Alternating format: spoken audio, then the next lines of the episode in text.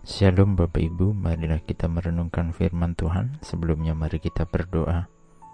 Tuhan kami hendak merenungkan firman-Mu, Roh Kudus pimpinlah kami. Di dalam Tuhan Yesus kami berdoa. Amin. Bacaan saat ini diambil dari Matius 5 ayat 4. Matius 5 ayat 4. Berbahagialah orang yang berduka cita, karena mereka akan dihibur. Apa yang paling ingin dihindari dalam kehidupan ini? Mungkin banyak yang setuju jika rasa sedih, rasa duka cita, kalau bisa tidak ada di dalam sepanjang kehidupan kita. Tetapi pastilah itu tidak mungkin, karena sejak manusia jatuh dalam dosa, maka sejak saat itulah rasa sedih, rasa duka akan ditanggung oleh manusia kemerosotan usia, penyakit, kematian, dan pembusukan menghancurkan tubuh dan merusak dunia indah yang diciptakan Tuhan.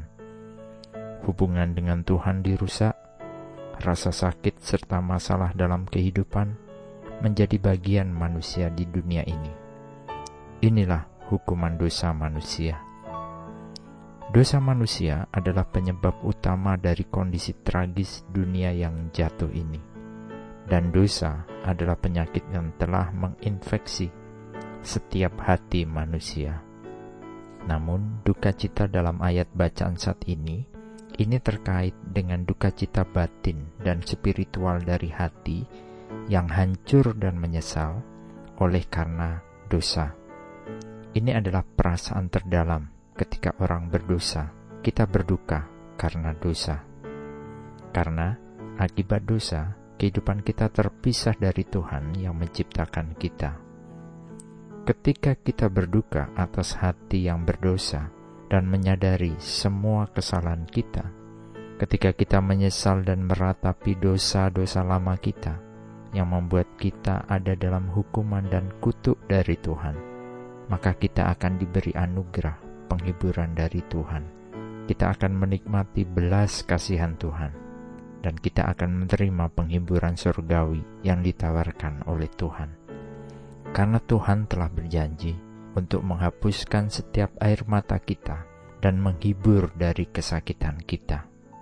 Kita akan menerima kebenaran, damai sejahtera, dan sukacita oleh Roh Kudus dari Allah Bapa kita. Dengan kita mau masuk dalam pertobatan yang menuntun pada tindakan kepatuhan dan pada akhirnya pada keselamatan di dalam Kristus. Amin. Mari kita berdoa. Bapa Surgawi, kami bersyukur karena Tuhan telah menyelamatkan kami melalui Juru Selamat, Tuhan Yesus Kristus. Kami berdoa agar semakin banyak orang yang berbalik dari cara jahat dan keberdosaan mereka menuju ke dalam jalan terang Tuhan. Di dalam nama Tuhan Yesus kami berdoa dan memohon. Amin. Tuhan Yesus memberkati. Shalom.